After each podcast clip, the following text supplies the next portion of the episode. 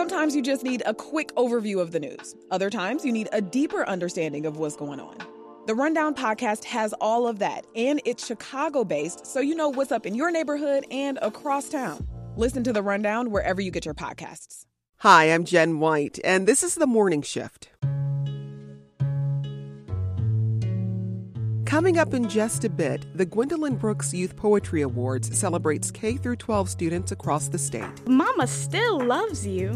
When you're in town, she bathes every day and puts on a wig and lipstick to pull your face down and smother you with her freshly baked kisses. But first, would it shock you if you found out one of the biggest gambling interests in Illinois is run by a former state senator?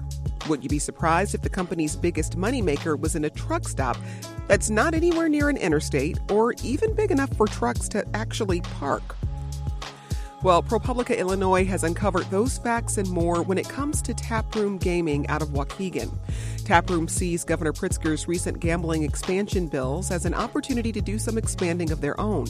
But ProPublica's Jason Grotto says some in and around Waukegan are concerned that there's too much gambling already and that loopholes are being exploited.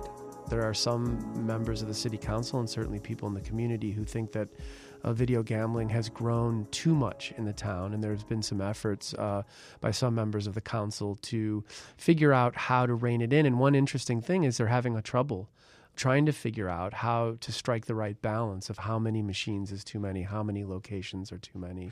And part of the concentration in Waukegan is, is based around these truck stop video gambling establishments and mm-hmm. and that's a little tricky because of how the law is written and how vague it is around what actually qualifies as a truck stop right? That's correct. So actually there, there's only one truck stop in waukegan but it is the most lucrative. They bring in about 100000 the truck stop is a thornton's on green bay road and grand brings in about more than $100000 a month.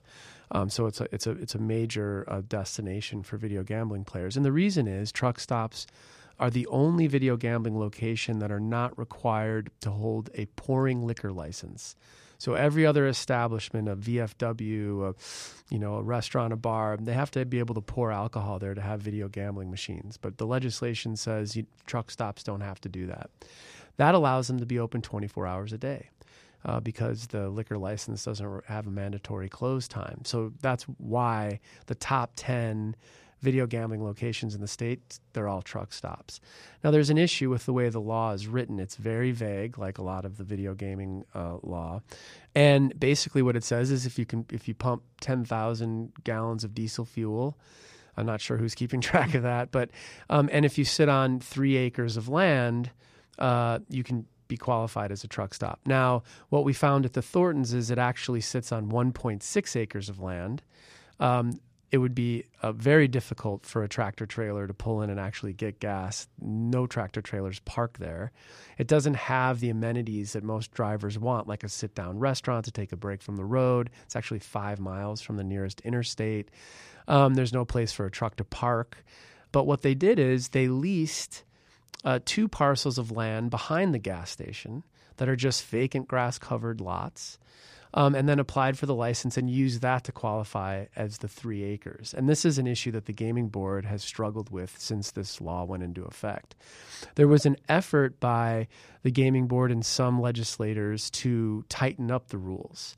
And in fact, when the massive gambling expansion bill uh, moved out of committee in the House um, just in uh, May, it had tighter restrictions that would have disqualified the Thorntons and many other places. But right before it went to the House floor on a Saturday, after the legislation official session was over, there was a floor amendment, what they call a floor amendment, that just changed it. So it bypassed committee and went through the House, then it passed the Senate the next day. Uh, pretty pretty easily, and so this provision was was pulled out at the last minute that's allowed the Thorntons to continue. Now, the interesting thing and what we bring up in the story is that Mr. Hochberg, who's the owner of Taproom, also owned the land where the Thorntons was.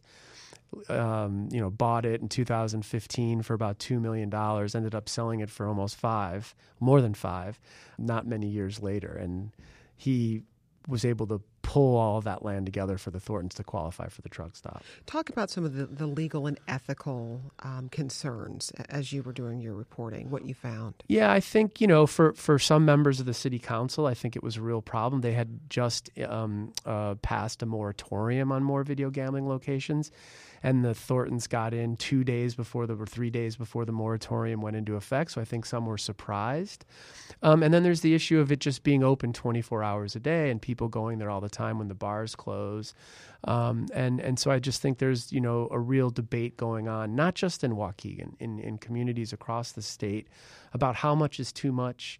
Uh, you know how how should these things be regulated, and then just the fact that it's not a truck stop. Senator uh, Terry Link, who represents Lake County and was one of the architects of the gaming bill in our story, even said, you know, that's no more of a truck stop than I am, and said that the legislature would would potentially uh, go back and look at this issue. Hmm. You found that there was a flow of money that began to enter Waukegan politics um, mm-hmm. from the tap room outline a little bit of what you found. What we found was that starting in, in March 2017, there was a, there was a mayor's race going on in Waukegan, and it was a very tight race. There was a um, a Democratic candidate, uh, Sam Cunningham, uh, who had been you know involved in politics up in Waukegan for many many years, and a sort of newcomer, an independent candidate named Lisa May, who had been on the city council and was running for mayor. And it was the waning days of, of the campaign, literally three weeks left, and suddenly tens of thousands of dollars start pouring into the campaign from a new, newly created PAC called Video Gaming United, and this was a PAC started by um, Mr. Bond and Taproom Gaming uh, funded this this PAC. It started pouring money. Uh, that was diverted through uh, the Waukegan Democratic Organization PAC. Now, that was run by the vice chairman of the Lake County uh, Democratic Party, uh, Pete Koval, who has since passed away. We have records from the gaming board, was also a contract employee for Taproom. And so the money went from the Waukegan Demo- from, from Video Gaming United to the Waukegan Democratic organization to, and then you know paid for flyers and whatnot for for Mayor Cunningham, and those flyers painted uh, Ms. May as as a Republican when in fact she was an independent. You know there were flyers with her next to Donald Trump, and and you know it's a Democratic stronghold up there, so uh, it was, got a little nasty. There were also four other city council candidates uh, who ultimately won and who were backed by the That's same right. PAC. That's right. So, so the mayor's race was in 2017. Mayor Cunningham won. A few months after that, uh, uh Mr. Hochberg's company purchased land where they want to put a casino. Two years later, the aldermanic elections up there, so they alternate. And um, yeah, about two hundred thousand dollars in in video gambling money poured into these elections, which usually, based on my reporting, cost between five and ten thousand dollars normally. So literally, you know, one video gambling company, you know, put in enough money to basically bankroll the entire slate of candidates. Uh, they backed six of the nine uh, that were running. And, um, you know, in one ward alone, they spent over $70,000, you know, including commercials, which usually aren't done in these races, to try to, you know, get people into the uh, city council who are sympathetic to their interests. Well, and in June, at the end of this year's legislative session, uh, Governor Pritzker signed a massive gambling expansion bill that included six new casinos, including one in Waukegan. And the owners of Tap Room went in on that action. So, what are we starting to see from Waukegan officials, from the mayor through the city council? Yeah, I mean, I think well, one thing that's happened first is that they, you know, there have been some movements afoot to roll back some of the restrictions on video gambling. So that's one kind of bucket, and then the other bucket is the casino opinions differ about how much money this casino is really going to bring in just in terms of flat revenue. What we know based on the legislation is that the city of Waukegan is only going to get 3.5% of whatever money they bring in. We're, what I'm hearing right now is it's not going to be a very large casino with like a resort and everything attached to it. It'll probably be somewhat smaller. Um, so there's a real question about how much money they're going to bring in. And even if they do bring in, say, 100 million, 150 million, they're only going to get 3.5% of that, as opposed to Chicago, which has a lot more clout down in Springfield, they're going to get a third. And you know, it's interesting because uh, Waukegan is a town that, you know, like a lot of other places around the state, is hurting. They have really high pension liabilities that are unfunded. They ran a $3.7 million deficit uh, last year, and they really need the help. And one of the issues uh, with these gambling expansions is the money is being pledged to pay bonds for capital programs.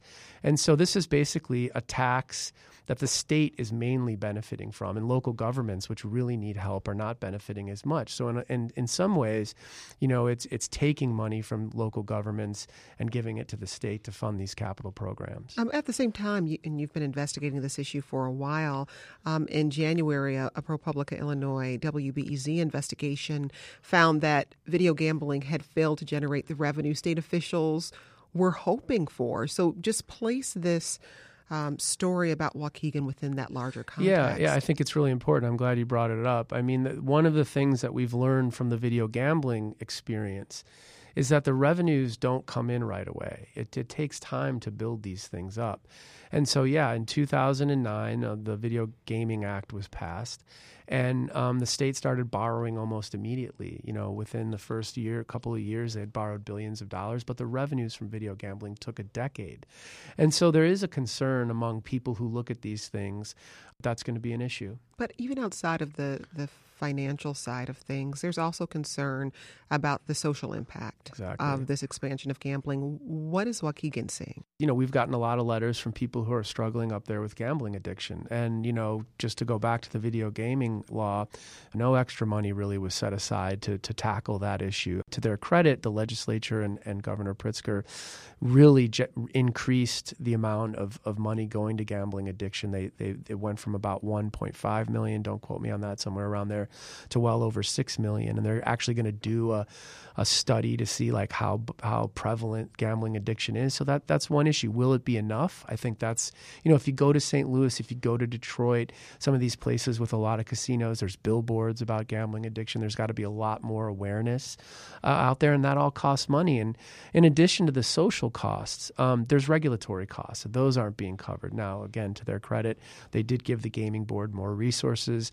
They're still pretty understaffed, from what I understand, um, and they have a lot of work to do. They have lots of rules to write um, for sports wagering, all of these casinos, more video gambling, and um, you know we're just going to have to see how this all shakes out. It's going to take some time, I believe.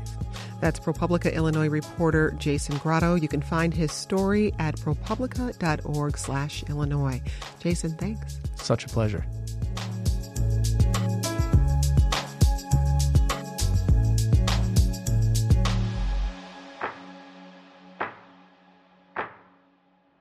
This weekend, Illinois Humanities and the Poetry Foundation hosted the 2019 Gwendolyn Brooks Youth Poetry Awards.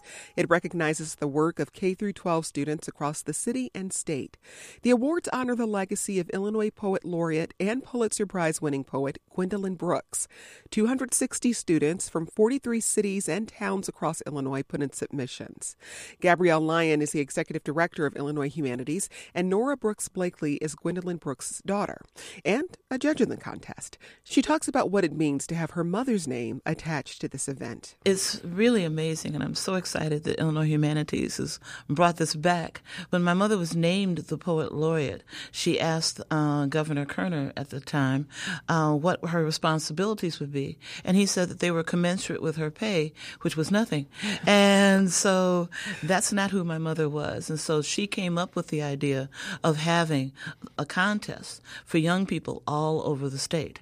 And she is the person that judged the poems at the time, and she paid the uh, the, uh, the awards out of her own pocket, and they ranged sometimes from ten to forty winners. Sometimes mm-hmm. when she just couldn't say no to extra wonderful people, and so it's it's been a wonderful opportunity to give young people an opportunity to have their thoughts heard, and for us to learn what's going on in their heads. And why was it so important to her to really nurture that seed of creativity in young people? As I've said about anything where people are talking about honoring my mother, if it's anything long term, if young people aren't involved, then it's not about Gwendolyn Brooks because she was deeply committed to making art live in all of its forms and ages, but particularly young people. We used to call her Our Lady of the Open Mouth because she would go around to different schools and so forth and say, I'll have a poetry contest here. And just on the spur, she after listening to some of the poems that people that had written, she would immediately start creating uh, a contest and writing out checks for awards. You know, so it was always something that she loved listening to students, and they would come up to her by the bundle and just talk to mm. her and stuff. And it was just a major, major part of how she saw her life on this earth. You know, Gabrielle, talk a little bit more about the resources it takes to get kids interested and young people interested in poetry. They're already interested. So it's more about the adults organizing themselves to create the public forum. And I think that's one of the things that we find very compelling at Illinois Humanities is really the opportunity to make room, to intentionally craft space for young people to submit what they're already thinking about, what they're already writing. Maybe they didn't even think of themselves as a poet, but they're scribbling notes down during some class or they're listening to a musical piece and it's inspiring them. So for us, we really need to be organized. We get the word out in the beginning of the year and usually open up uh, calls for submissions by April. This year we reached young people in 14 of our 100 plus counties. We're really excited to kind of expand that.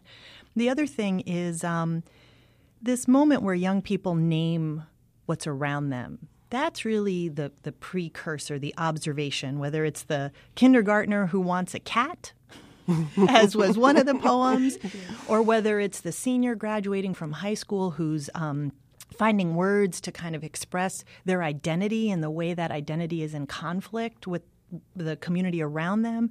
You know, they're naming what they see giving it language and helping us understand them, but also understanding ourselves. That is what the humanities is about. So again, it's a privilege for us to to host and organize, but mostly it's about creating a public for what young people are already thinking, saying, and observing. Well, we were had another poet on the show recently, and we were talking about how poetry is just ingrained in, in the games we play even as kids. You know, you have certain chants you do when you're jumping rope or, or different things, but then when it gets called poetry, the, sometimes this distance gets inserted between young people and, and the art form. And, and I wonder for you, Nora, what is it like to see you know, young people just really dive into this world, especially considering how much your mother was was committed to helping them see that connection. Uh, it's exciting every year. I go back and it's it's a it's a renewal of spirit. Mm. And um, in uh, seasons of uh, Gwendolyn Brooks Experience, a book that we put together of my mother's poetry, memories of her, all these different kinds of things. She also had tips for writing. A short one if I may, sure. speaks exactly to this program. And that was that poetry has a future. You may initiate new forms. You may create. You do not have to consider that everything has been done. You do not have to write sonnets, villanelles, heroic couplets, haiku, tanka, simply because centuries of poets have written such. Dare to invent something. Understand that somebody invented the sonnet. Understand the day before the sonnet was invented, there was no sonnet.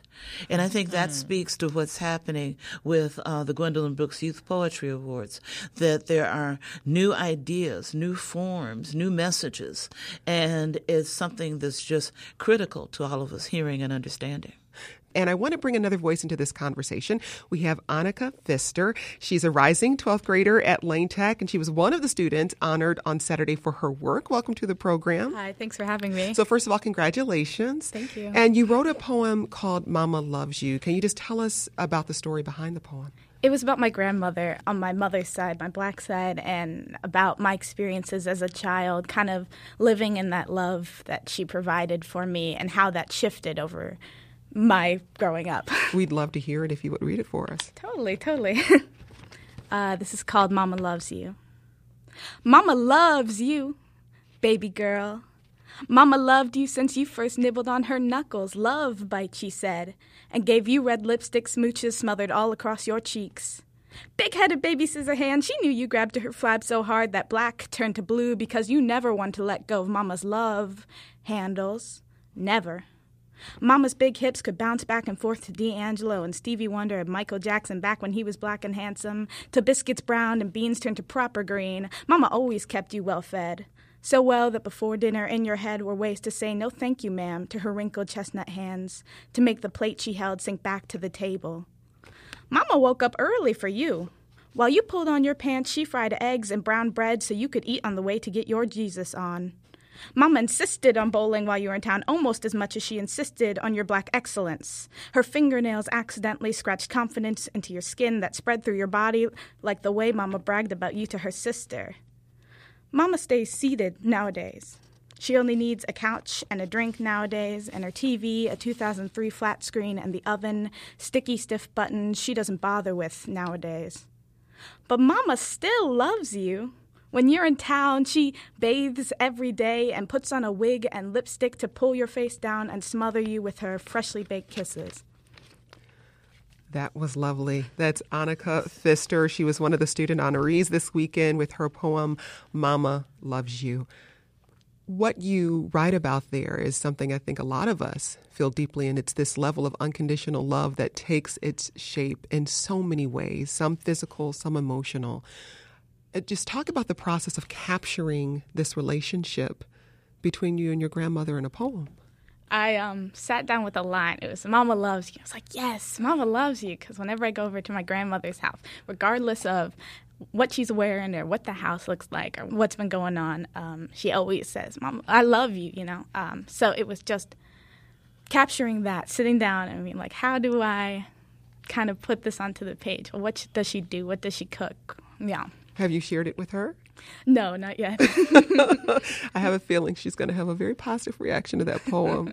I, I want to get your reaction, Nora. I mean, to, you know, when you hear a student like Annika and you hear, I mean, just really this lovely, um, visceral response that I'm having to her poem.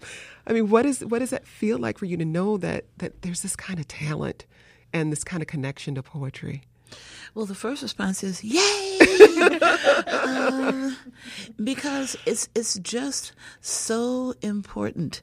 Um, I think that what we the not the not children the not teens can can do is to just provide more and more opportunities for uh, for younger people to be to be heard and to understand and for them to understand you know that they that we that we are listening and we're providing the opportunities that make their artistic work stronger I have a very serious position on the fact that I consider that as parents, not encouraging your children to read and write is a separate form of child abuse.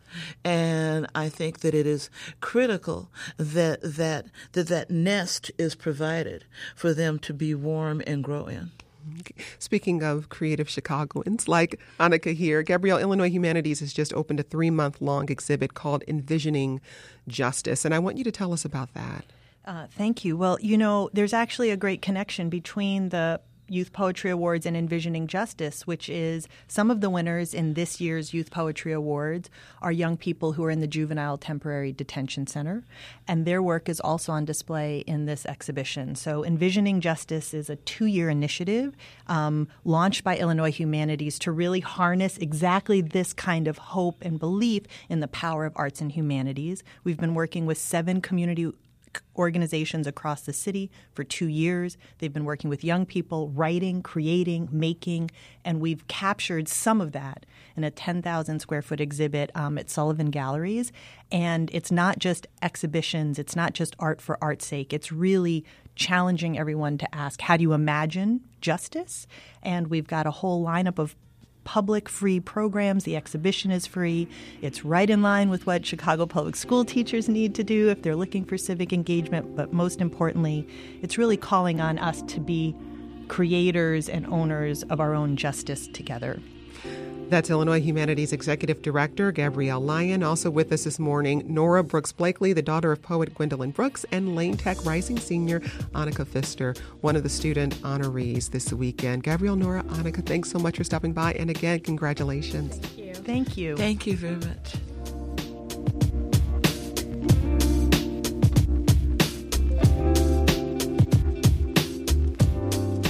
And that's it for today's morning shift. I'm Jen White. Thanks for listening and tell your friends about us. We're here with great conversations about Chicagoland six days a week. Sign up wherever you get your podcasts or tell your smart speaker to play the Morning Shift podcast.